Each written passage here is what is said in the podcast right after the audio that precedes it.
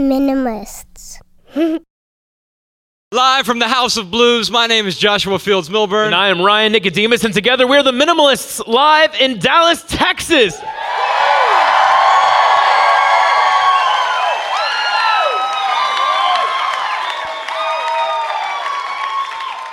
this this is our um, eighth tour in seven years, and um, I could tell you that this is the only city that like we've gone to on just about every single. So f- for the last six years, we've come to Dallas, and you have been great to us every single time, and so we keep coming back. Thank you so much. The crowds are great. Even when that first tour stopped, it was March 2012 and uh, it was at like this little cafe, and um, nine of you were there. Well, actually, seven of you were there, and two of us I'm were just, there. I'm just curious. Like any of the original seven here tonight, we lost them. No. May they rest in peace. Um, but no, we're really grateful, and we want to answer some of your questions tonight. So we have a microphone set up over here. We'll we'll start with like five questions. We'll get to as as many of those as we can, and uh, it's probably a good time to ask your question now because we do like a hug line afterward, and other people want to like tell us a whole bunch of life stories and ask questions. I wish I could listen to every single one of them, um, but now is the time to ask your question because we can't answer everyone's question in the line afterward. Howdy. Oh my god. I'm so excited. What's your name? I'm Kimberly. My question is My vision is to create a space for conversation and connection through a cafe. And you know this, Ryan. And I'm at the very beginning of this, and it's like still in my head, but it's going to happen. And that said, having opened your own coffee shop, looking back, what three things would you have done differently? And then, secondly, what question do you wish people would ask you? Well, I'll, start with that second one because you, you mentioned the word grace, and uh, one of my favorite musicians is is a guy named uh, Jeffrey Foucault, and uh, he has a great song. It's one of my favorite songs of all time. It's called Northbound, and there's a lyric in there. He said that uh, grace is just the measure of the fall. And I don't think I really understood that at first when I first heard the song, but I, I had a long fall to get here. And sometimes when you're falling, you feel like you're flying and uh, you don't realize that it is it is going to be painful when you hit the ground, right? And and, and so so getting back up from that, and, and then it gave me a perspective to understand what other people are going through. Um, uh, whether that's empathy or sympathy, or really, I, I just look at it as compassion, right? Uh, understanding what other people are going through because I know what I've what I've gone through personally, and and, and so um, people rarely ask us about about what grace means, and for me, I it's just an understanding of of what other people are going through. In terms of opening up a, a, a business, uh, the the one thing that I know that I wish I would have done with whether it's the the blog, which was never a business, it was just a creative outlet, uh, or or the coffee house, i- is I would have I would have done both of those things sooner. And because here's the thing, for a while it was an idea in my head, right? Right. Whether it was writing or whether it was starting a coffee shop. I have an original business plan from 2006 for starting a coffee shop. We didn't open up a coffee shop until 2016 Awesome. and and so it sort of just it just sort of simmered there for a while and actually didn't even simmer it just got cold and and uh, and, and So iced coffee. yes and, and so I, I I would do it sooner but um, the the any if I were to give some advice on it, the things that have worked really well for us is do it with intention.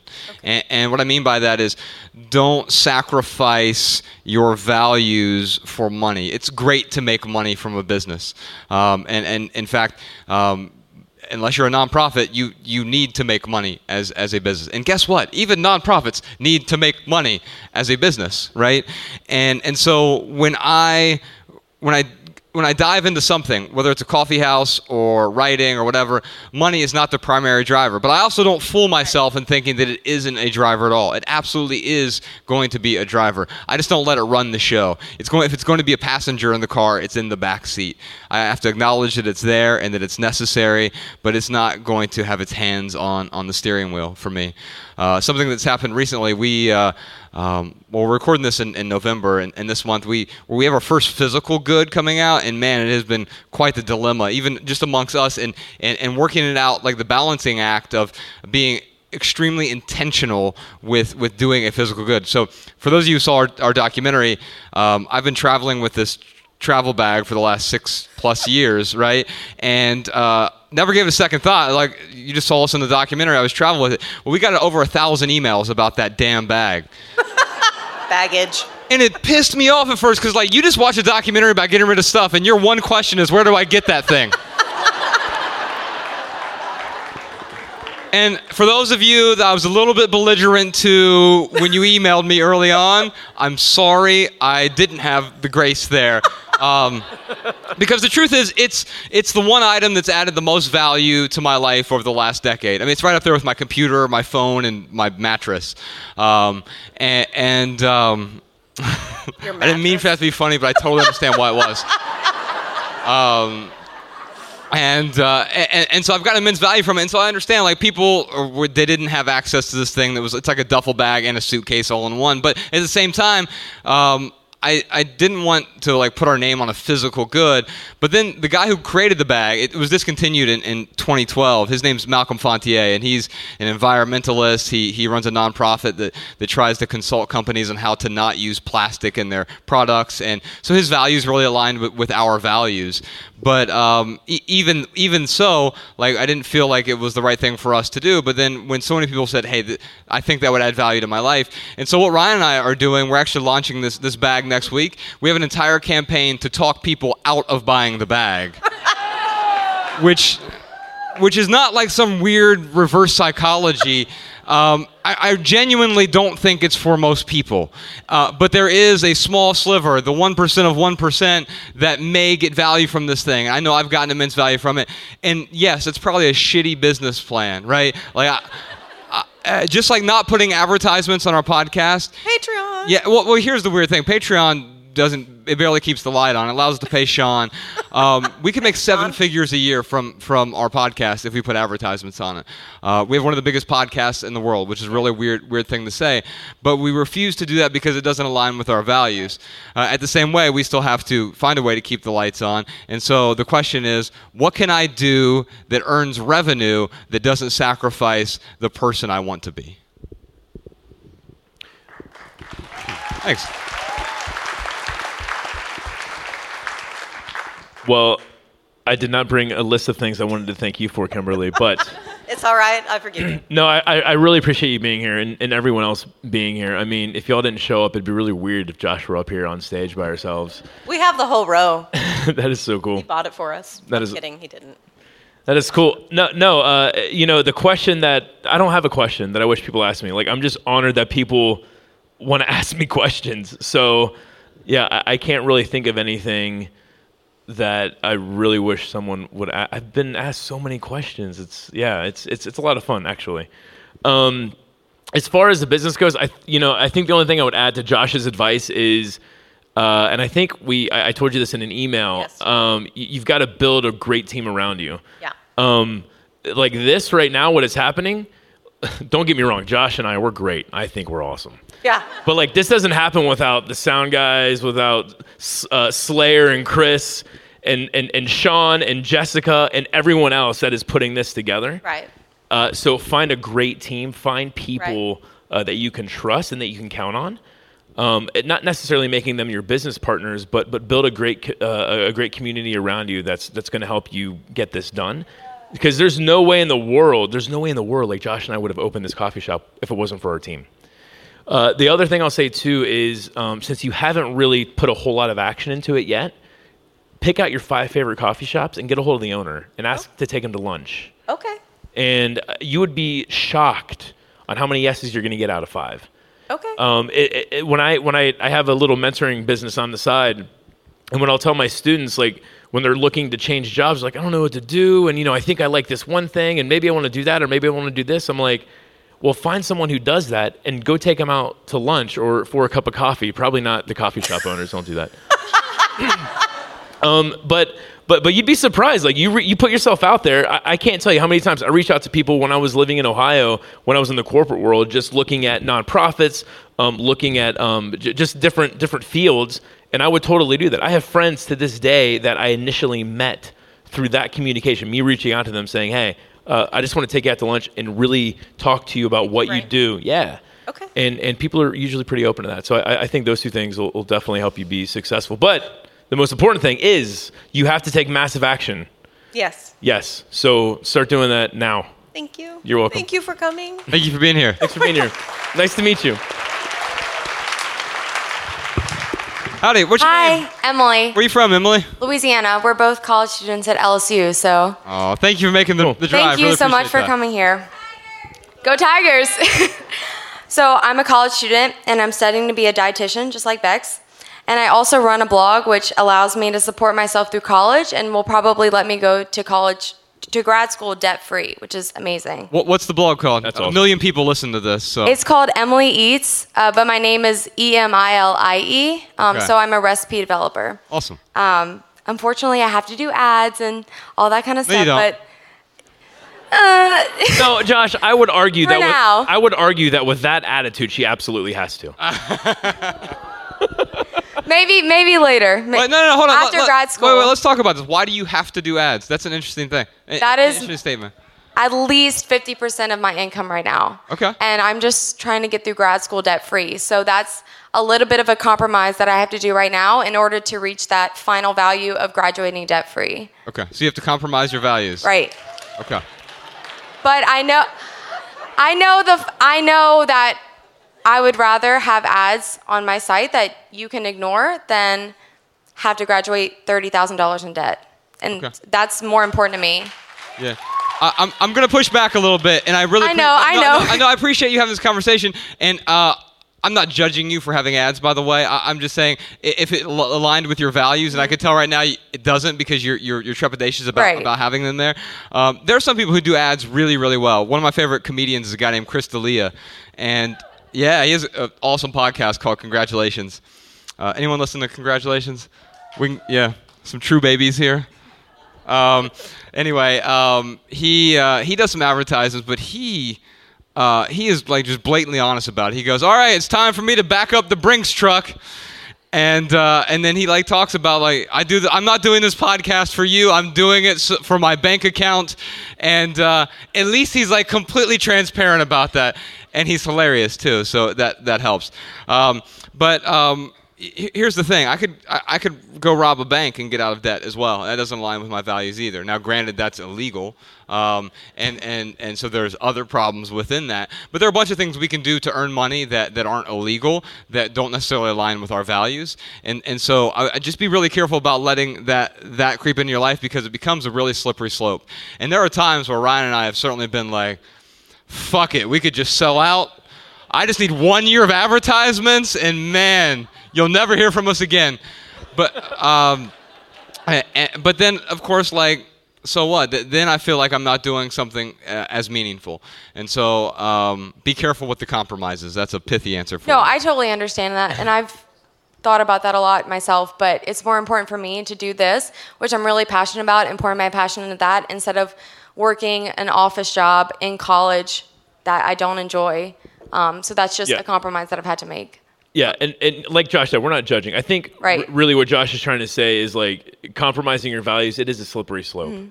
And if this is the only value you compromise, great, congratulations! Like you were able to like stop it right there. But it's very easy to be like, well, if I did this other thing, I could make another thirty thousand dollars, and then if I did this other third thing, I could make another thirty thousand dollars. So just be be careful, is what Josh is saying. Was that your question? Was it about the? No. I didn't think so. Emilie, keep going. No, it's okay. all right, all right, all right, Emilie. Let's start your question. Yeah. so my job as a blogger um, is requires me to be constantly connected through social media and through email, which you understand as as you're self-employed, in which a lot of millennials um, are going through, and people that want to be self-employed that don't want the typical nine to five job. Um, but I'm having a really hard time balancing that need to be connected, just because that's a way for people to find me, for me to earn an income, for me to support myself, and also living an intentional life outside of social media, which technically my job is to share my lifestyle. Does Sure. that make sense? It, it does. So, so what what kinds of things do you share, and on what platforms do you use?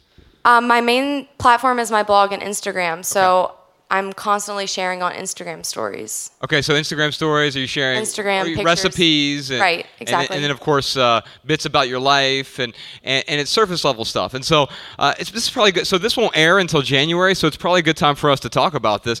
We're completely changing our social media strategy in, in 2018, and it's going to not be a strategy anymore. And I think that's the, the important thing to talk about. So I was just listening to this this podcast with Laurence Fishburne on it, who is one of the greatest actors of all time, and he he was talking about how he doesn't have any social media platforms, and the reason he doesn't is his social life isn't very media worthy. He said. And uh, man, did that resonate with me. He he also, and I won't do it justice. You can go back and listen. It was on the uh, a podcast called the Nerdist Podcast, and um, he he was talking about how how the social media side is the veneer or the facade. It's the outer layer, and we're trying to convince people that our internal life is as good as our outer layer. He said he had a friend once who who wore a shirt that said, uh, "One day your life will be as good as it looks on social media." That day will never come. And, and that that's interesting though, right? And so so maybe maybe the answer is um, we were talking about grace earlier, and, and maybe vulnerability is is a component or an ingredient of, of grace, right? And I think I think maybe being vulnerable and honest on social media without being um, Tyrese Gibson. Um, some of you will get that reference. Um, uh, uh, you, um, you have an opportunity to, to not just uh, pontificate uh, your, your woes about the world, because no one likes that either. That, that Facebook has been the home of, of uh, woe is me, and then Instagram is the, the home of look how uh, impeccable my, my life is. Now, thankfully, we, we have a social media manager, Jessica, while we're on the road. She helps curate a lot of stuff. She takes some photos. But next year, what we're doing is we're looking at what, what we're sharing because I've realized that if that is the actual, the exterior, it's the surface level of social media, um, and then I want to focus more on using that that exterior for good and more of like an art project than a way to uh, as an art project instead of a promotional vehicle. And what I found is if we if we share things that are compelling to people and add value to their lives over time, they're more compelled to go to the things that are actually going to make uh, that are going to be influential to their lives. The, the real creativity, what's going on inside. Once you get past the surface of social media, you get to our blog or you get to the documentaries, you get to our books, and that's where the real character is. That's where the real vulnerability is. That's where the real grace is is within that creativity. And so, if I were to sum that up, I would say we don't want to let the interior rot so we can have a shinier facade. Yeah, I uh man, I have struggled with the same exact thing. Um I'll tell you I'll tell you what I do with my social media. And this seems to work pretty well. I pretty much check email once a day, maybe once every other day. If someone sends me a 3000 word email, probably not going to check it for a week to a month. Uh, so those will build up sometimes. I will read it though. Um, or I'll skim it at least. Like it depends on how many are built up in there. But uh, but but my point is is that I get to set the expectation for the people who get a hold of me, and Josh and I also get to set the expectation for what we put out there in the world. So I would say you know since this is a how long have you um, been doing this? Little over two years. Okay. So uh, this is it's still relatively new. I mean, I we're, we've been doing this for seven years. Well, it'll be seven years next month, and I feel like we just started like just last week. Um, so you still have time to set the right expectations, but what I would encourage you to do is is find a time that works for you every day, if that's what it takes to run your to run your blog, and like take that time. If it's an hour, two hours, three, whatever it is, like spend it during that time. But constantly twitching for your phone, you're not gaining any more any more fans uh, if you talk to them now or you know tomorrow, 24 hours from now. They're just excited that you're going to engage with them. So uh, you get to set the rules, you get to set the expectations, be clear on what you want those to be, and do that, and people will accept you. And I'll be honest, like if someone, and I've never had anyone respond back to me and say, "I can't believe you you know you took three weeks to answer my three thousand word email with a one sentence answer," um, which is like, what else do you expect? You expect me to write three thousand words back anyway? But that's my point. Someone who would who would come back and be like, "I can't believe you did that," I'd be like, "Oh, okay. I'm sorry that I didn't meet your expectation." Like I. I, I would not be. I would not be sorry. Uh, at the end of the day, like I, again, I get to set the expectations. So, again, find out what works for you and, and and stick to that schedule. And you don't feel like you have to be on every single platform. Like use only what adds value to your audience, what adds value to your to your readers. Like that's really what's going to help you be successful in what you're trying to do. And, and I think what we're trying to do. Uh, so next year, to, when Ryan just said you pick the platforms. Like there are a million different platforms you're not using, right? You're not using MySpace right now. It still exists. You can find Ryan's MySpace profile, and I'm still in his top eight. Um, and and uh, you're not using Yik Yak for your business, or uh, maybe LinkedIn. I, I don't know. And, and, and the thing is, we, we focus on, on well, actually in January we're taking the whole month off. We're not going to post a single thing, and uh, and just going dark for an entire month. And then we're going to use all the three the three big platforms differently. We're going to use Facebook just to share links and and relevant articles, not necessarily relevant to minimalism, but relevant to living an intentional life. Some things about minimalism, some things outside of that. We're going to use Twitter just for words words, no links or anything else there, only to, you know, and then the question is, how do I communicate beauty and, and uh, beautifully and, and, artfully with just text? And, and it gives me that, that additional layer of constraint. And then Jess is really ramping up her photography skills, and, and we're working with some other photographers as well, just to share beautiful photos on Instagram. And, and so that will be a different platform for us, and we're using those three three platforms completely differently because right now, a lot of us, us included, for sure, are use those platforms the exact same way. Well, I'm just going to post in triplicate on these three different platforms, and it becomes exhausting. And to me, that is is not as intentional as I'd like to be. And because it's not as intentional as I would like to be, we're going to, to make a change. The one thing I want to add, I just thought about this. We're going to battle back and forth all night here. No, but I just realized, Emilie, this is your second value that you're compromising right now. Like, it's obviously upsetting you, like the way you're using all those platforms. So, again, it's a slippery slope. So figure out what aligns with your values and beliefs and start using social media that way. If it's causing you stress, if Facebook was causing me a lot of stress, I deleted it. I mean, hey Josh, how do you know if someone deletes their Facebook? Don't worry, he'll tell you. but that's just it's like uh, yes, um, I people have literally emailed me, text me, probably haven't gotten a hold of me because that was literally their only form of contact to me. Um, but they're asking me like, did you unfriend me on Facebook? Like I he just says yes every time. I tried to message you, and I'm like, no, I just deleted it. Like it's it's uh, you you have my we're talking right now. you have my email, you got my cell phone number, and like that's how I thought of it too. I'm like, you know what? Anyone who really is super important in my life, they can get a hold of me other ways besides Facebook. So don't don't even feel hesitant to like drop one of them if it's if it's going to make you more happy in the long run, even if it's going to cost you a couple thousand bucks. I mean, it's going to make you happier, it's worth it. Uh, one of the most awkward times of my life, Ryan. We are going to battle back and One forth. One of my most. Uh, we're done with Emilie Eats. Thank you, Emilie Eats. Thank you. I appreciate yeah. it. Thank you so much, Emilie. Thank you. Um, one of the most awkward times of my life was um, a few months after we started the website and I, I had to call Ryan up, and I'm like, I just realized something. You don't follow me on Twitter. And you call yourself and as soon as I said those words, I'm like, oh. like like we follow each other in real life. Like it doesn't it doesn't matter, right?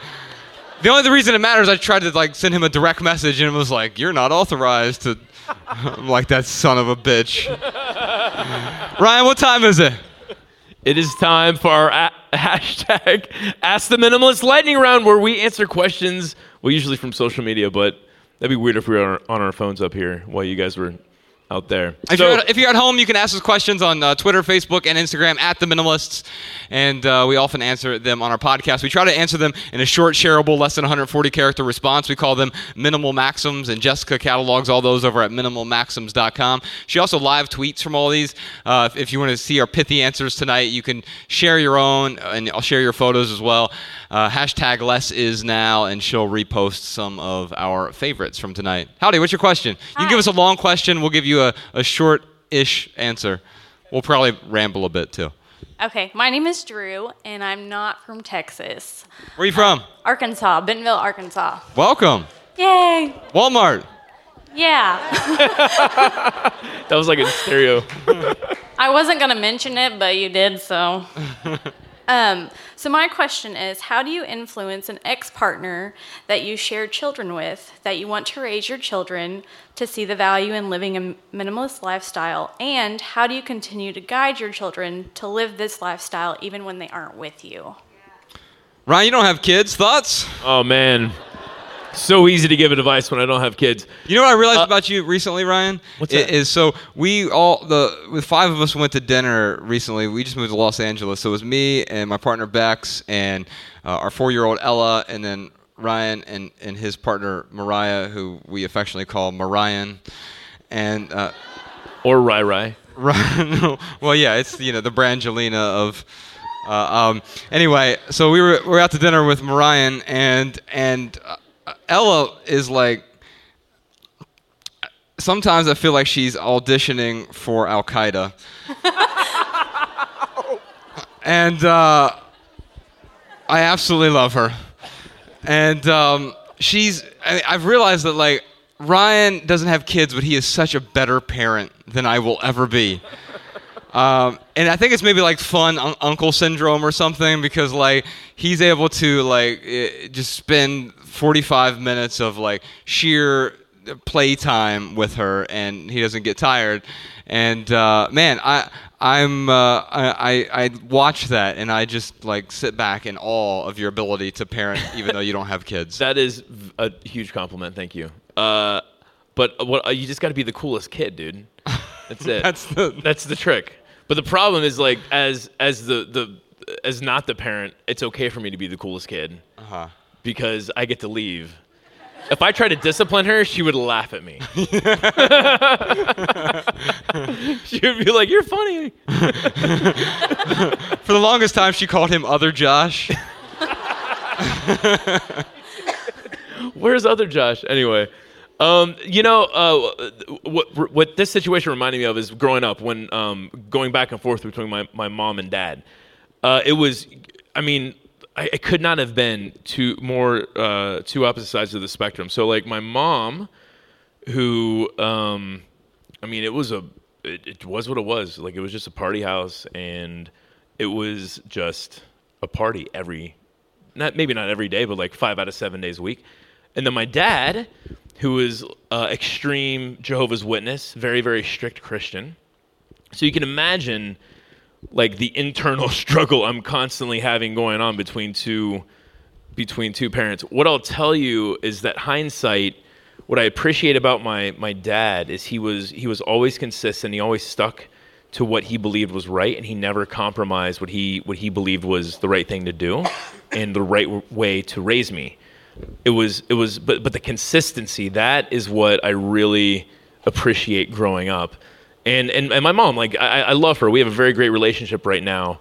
Um, what I can say though is like being in that chaos, it was well, it was chaotic, and that's how it felt. So um, that's very anecdotal because you know it's just my one experience. But I know that having a consistent parent, even when like I voiced that I hated how he did all you know the way he punished me and the rules that he made and, and the, the rules that he made me follow. I mean, really, even then I understood like this that was what was best for me even though I voiced something different. So I would I would encourage you to be to be consistent with your kids. Like that's what's really going to help them the most because you know they're, they're constantly th- what is mom going to do? What is dad going to do? And when I was thinking that what is mom going to do? Uh, what is dad going to do? I knew exactly what dad was going to do. And and that's what uh, again like just really anchored me as a kid. So I, I would definitely say that. As for when it comes to your ex um, there's no way to change them Like I'm sorry to say that, but there's no way to like to, to, to like change them. But what what I'll say is that the, the best way to change someone is to support them. It's to show them respect, to show them that you do appreciate the effort that they're making. So this is difficult in um, in, in most relationships where you've got uh, parents that are split up and then they got a kid. Like my mom and dad did not get along at all because there's so much hate and so much you know pain that both of them wanted to voice at each other. They never they they could not put that aside and just respect one another. If you can put that aside and you know even if that partner is stinging you, oh yeah, I'm gonna like go ahead and say this passively aggressive thing to make you mad. Like just let it roll off your back and continue to treat them like an adult and respect them, and they will eventually show that to you back. If they don't, I mean, th- there's really not much more you can do. But I do promise you, like that's usually where people uh, start to uh, have really crappy relationships is when they they lose all respect for each other and, and, they show no respect. That that that a relationship like that, whether it's a, uh, a relationship on the periphery or a uh, a, a, main, um, you know, primary relationship, that relationship will never be a pleasant relationship. The respect has to come, whether whether it's deserved or not. Honestly, um, I think especially even in your situation, because like that's the, that's the best way to keep the peace. And I, I think respect also doesn't mean letting them steamroll you either. Um, I have to go through this this personally, and it's weird for me because so I, I, my former spouse is outstanding. I was just with her last week in, in Dayton, Ohio. We're hanging out. She has new twins now, and the, the, guy she's married to has two other kids. So she's got this big old household, and we have a great relationship. In fact, my, my former spouse and I have a better relationship now than we did when we were married uh, by far. Um, and I think she's an outstanding person. We just had different values and we had different uh, objectives, goals, uh, objectives and goals in, in life, uh, different desires. And uh, but with my partner Bex, I mean, her and and her former spouse, who is Ella's biological father, um, they uh, she has to work really hard to respect him, but also uh, she stands up for herself. And and I, th- I think it's really important to not let someone get over on you. And and then once you res- respect them you also and this is the hardest part it's been really hard for me is you have to accept things for the way that they are. Um, it doesn't mean that they can't change or they won't change but you you you will often experience doubt because of other people in, in your life. And it's my thought that it's okay that, that, that doubt is a sign that show it's almost like a barometer. It shows you where you are right now, and realize that where you are is okay. It helps you identify the direction in which you want to travel, and you have to accept the relationship for what it is before you you can even respect the other person and ultimately you know, maybe appreciate it for for whatever you got out of it. I mean, including having a child, um, and and that could be the best gift that you got out of that relationship but but it may not it, it may not ever be the ideal relationship. Uh, our friend um, Rob Bell's. Here's my pithy answer, since this is supposed to be the oh, light. shit! I forgot. Round. I got to p- come up with a pithy answer. Um, uh, he he says something really interesting about. Um, you need to have a funeral for the way you wish things were. Yeah, uh, my pithy answer would be, if you want to get along with, if you want to get along with your ex, show them respect, but leave the emotion out of it. Thank mm. you, guys. Thank, Thank you. you. All right, we we're actually running out of time. We'll skip our added value. We'll skip right here, right now, and we'll try to do two more. And I apologize to other people who are waiting, but they will kick us out of here. Hi, guys. Howdy. Hello. I'm Julie. Hi, Julie. Julie. Hi. Thanks for coming. First, thank you. Thank you very much. Josh, first, I want to thank you my mother died three months ago from lung cancer. Oh, I'm so sorry. You helped me through that. Mm. Because of that, and you guys, I retire in two weeks. Oh, wow. Congrats. Congratulations. Yes. I know. Ryan, I'm going next spring to Tokyo for three months to see if I want to move there. Nice. You're going to love it. Oh, yeah. Been there last year. Yeah. Okay, my question Actually, I only want your opinion on this question because you guys have given me enough tools that I know how to answer my own questions now. which is awesome. I love that. That is that is really cool. What actually my uh, my mentoring students, um, a lot of them they will say, you know, I, I email, I go to email you sometimes, and then I just ask myself, I'm like, what would Ryan say? Oh, this is what he Right. would say. I have come That's up great. with 50 different questions, and I keep saying, I already know the answer to that. I already know this is too easy. Okay, this is one I want your opinion on. Will you retire ever, or does minimalism make that obsolete? Hmm. I know my answer. Yeah, yeah. So, so I retired at age 30. Um, uh, Yeah, look at us. We're so retired right now.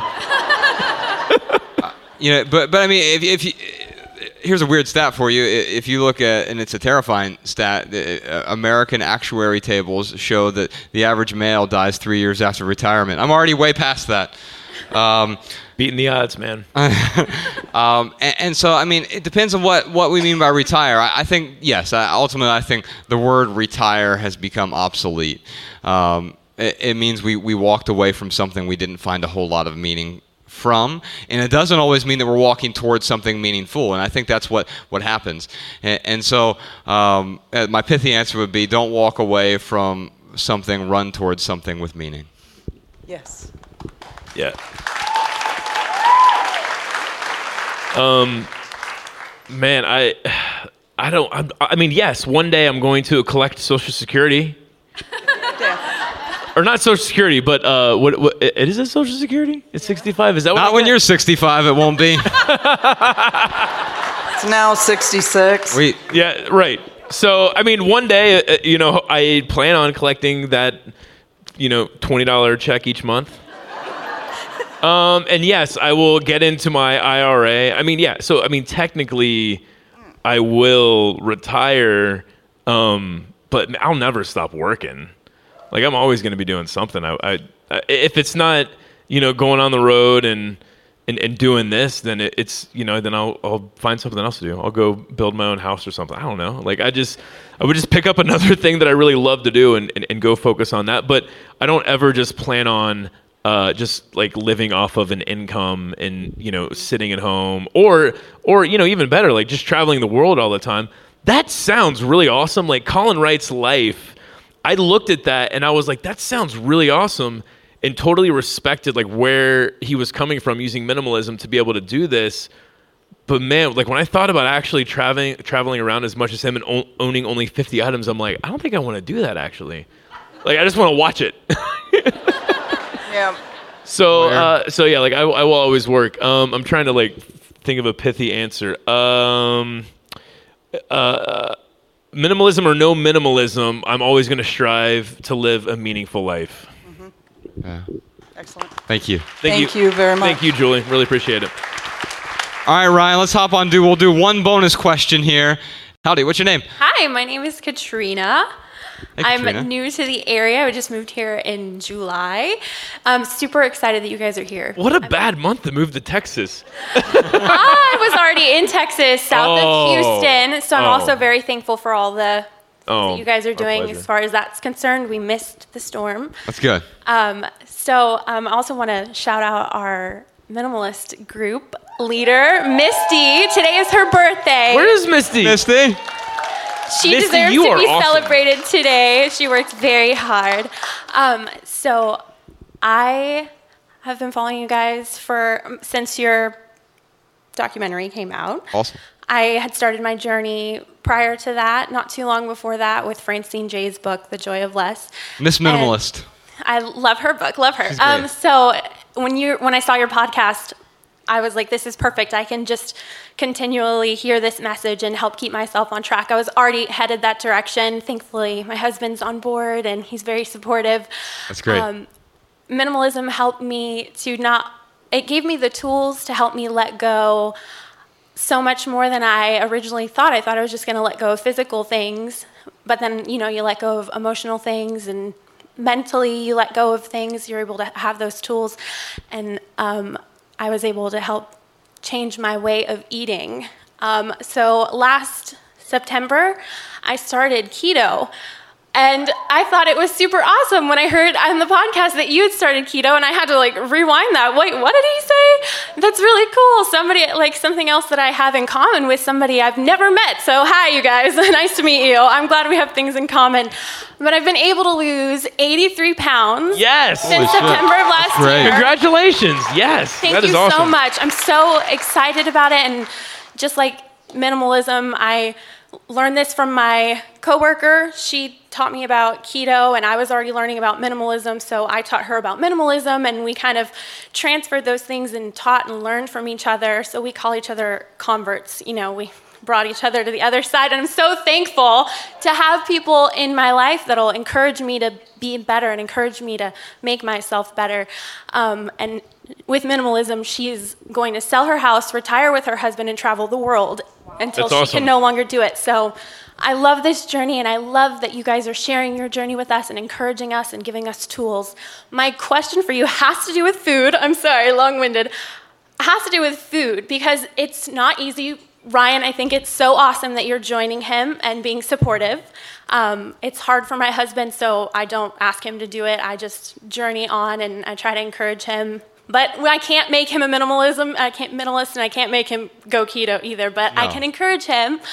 Um, so my question is, even though it's it can be difficult to change your way of eating, whether it's to be fit or to heal your body from the inside out, what have you enjoyed about keto? What is is there something that you found enjoyable that maybe you weren't expecting? That's my question. Man, uh, it's so crazy. Like now, after doing this diet, um, I if anything has sugar in it, I like right away. I'm like, there's sugar in this. Like even if, if it's not thing a thing that you, you would think would have sugar. Right, like yeah, like you get like a salad dressing or just some kind of like random sauce on the side or whatever it is, and I'm like, I taste it and, I- and like instantly I'm like, oh, there's probably like three tablespoons of sugar in that thing. um, I, I really love how it has helped me pay attention more to uh, to things like that. I mean, it is uh, to the point of. Um, I, I feel like I have this like special power now. where I can like taste sugar, um, but uh, but no, I, The I, lamest superpower. I know, right? uh, the other thing too is God, like um, I just enjoy uh, simple things like so much more. So what I would typically do, I was trying to do like a paleo intermittent fasting thing, and I always did this um, like can of uh, coconut milk, maybe uh, just a couple berries and um, some avocado, you know, just make a smoothie uh, it was it was good and it got me by and it fulfilled me. But like now when I make that, it just because it has like a little bit of berries in there and like some uh, you know like 100% cacao, it's like it's heaven. Like I'll, I'll I'll make a shake and Mariah and I will split it and we're just like the whole time like this is the best thing we've ever had. Um, because we've cut out so much sugar out of our diet. So like the way I feel, um, my my uh, superpower that I have now, and, and, and the way that I enjoy food more, um, uh, that's, those are the things I appreciate about it. I uh, was a, a vegan for a year, and then I was a pescatarian for nine years after that. And I still eat a primarily plant-based diet. Whoa, whoa, whoa, whoa, whoa, whoa! You were a vegan for 11 months. That's true. We, we bet a dollar that uh, one of us could be vegan longer, and Ryan won. I won a year. yes, and he still owes me a dollar. and I paid you that dollar. Um, anyway, uh, you can't prove that I didn't. Uh, and, and and and so and then I was a pescatarian for nine years, which was a bad decision because I have mercury poisoning, really, really, really bad mercury poisoning. That's the reason I'm doing keto right now. Actually, is to get rid of this mercury, uh, along with uh, a bunch of chelation therapy and some other things I have to do. But um, the the thing that, that I enjoy most about the diet now that was shocked me the most was uh, I had to go back to eating meat and. I if it was it was meat as medicine. Like I would go somewhere, like I'd go to Chipotle and say, "Give me one little cube of steak," and I'd like, force myself to eat it.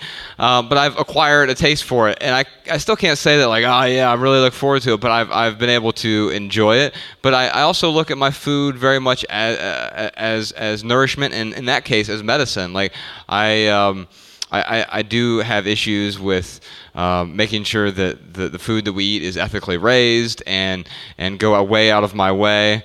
Someone's snapping their fingers there. um, I, I, I want to be careful about what, what I put into my body, but I also want to be conscious of the, uh, the pain and suffering of other conscious animals. And, and so uh, I think we have to be really careful about you know, that, that balancing act. The thing that I enjoy most is uh, purple chocolate ice cream that I make for Ella. It's just uh, well, I think it's over on, on Bex's blog, um, minim- minimalwellness.com. Uh, Ella loves it, and she doesn't know that it's keto. She would just laugh at me if I told her it was. Thank you so much for your Thank question. you. Thank you very much.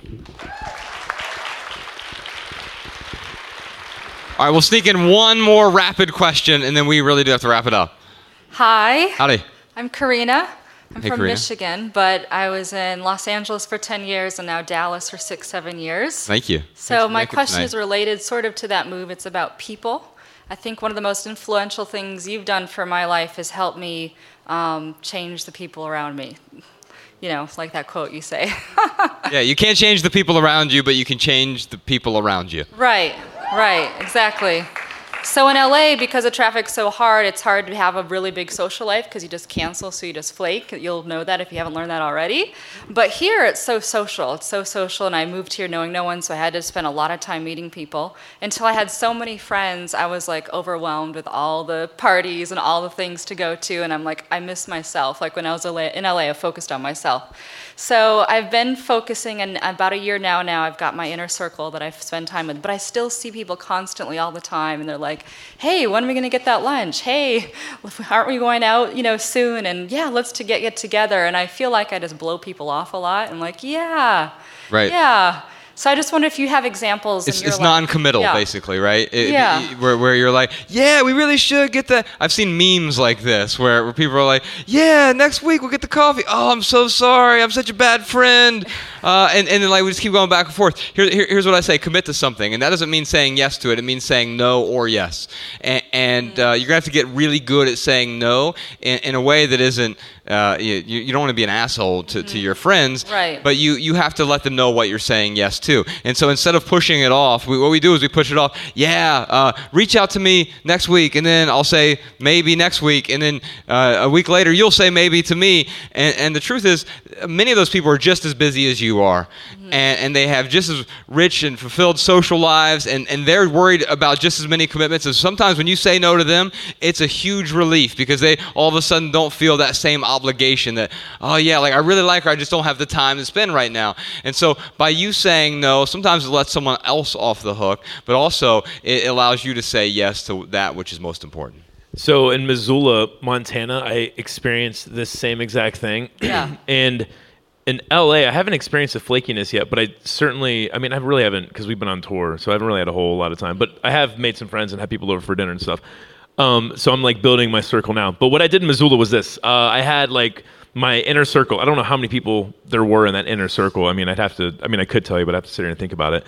Um, but I don't want to get snapped at again. Um, so uh, take that inner circle, and like that's your core. Right. Uh, everything else that I looked at, to me, was the fear of missing out. Like to me, it was like, oh man, here are people I really want to hang out with on the periphery of this inner circle. Uh, but outside of that circle, there's a whole other circle. I mean, th- there are thousands of friends. Right. Uh, you know that, that I could have. There are thousands of friends that you you could have. So it sounds to me like you are having that fear of missing out, and you've got to be able to tell yourself when to stop when it comes to these relationships. And the other thing I'll add too is the people who you say no to, uh, they're they're still going to be there when uh, when you know so someone from your inner circle moves away. Like I loved it and hated it when I had like someone from my inner circle move away from Missoula because is a very much like transplant. Um, like I did not, I definitely didn't have the same core of friends uh, at the end that I started with in the beginning of Missoula. And it was great because then I could bring in other people. Awesome. Like I'm going to start hanging out with this person more. And guess what? Sometimes I go hang out with someone that I really want to hang out with and realize like, oh, we really don't actually have that much in common. Um, but uh, one tactic I'll say though to keep that outer circle kind of like still uh, in contact is like anytime you have like a get together, you know, five or more people, like just invite some of those people so you can at least see them every once in a while. That's how I kind of always uh, stayed in touch. Um, and, and that worked really well. I would have loved to have spent more time with those folks, but I still like incorporated them as much as I could when I could. But like having a nice big gathering, or if you're going to a big gathering, I would always say like, "Hey, can I bring a few people?" And usually they're like, "Yeah, no problem." And then I call some people up and ask them to come with me. Okay. But just how do you say no though? You just say no. that's, No, that's no, no. no. What, what, what did I say earlier? You don't tell them no. You say yes to something. Tell them what Oh. you're saying yes to. I'd love to go to lunch with you, but and be honest with them. Yeah. I'm going to go home and I am going to relax. I am so exhausted. And if they're going to look at you and be like, "Oh, I, she doesn't like me," and, and, and they're going to like make all these judgments and they don't ever talk to you again, great. You've already filtered them out. Thank you. Here's how you get good at saying no. You practice. We're gonna wrap it up. I want to thank a few people here. Let's thank the House, uh, the House of Blues. Give them a round of applause for being here tonight.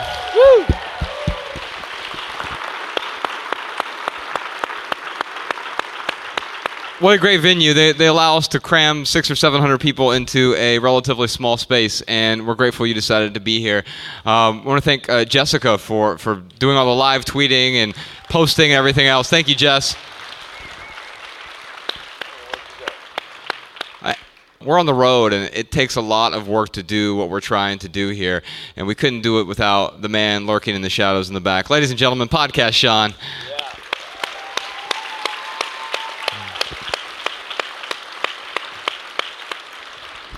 Oh, one last person I want to thank tonight, and that person is you. You spent some money to get in here tonight. We're really grateful for that, but you also gave up your two most precious resources, your time and your attention, and we're really grateful for that. And if y'all leave here tonight with just one message, we hope it's this love people and use things, because the opposite never works.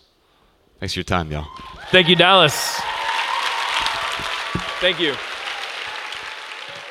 Thank you. The Minimalists.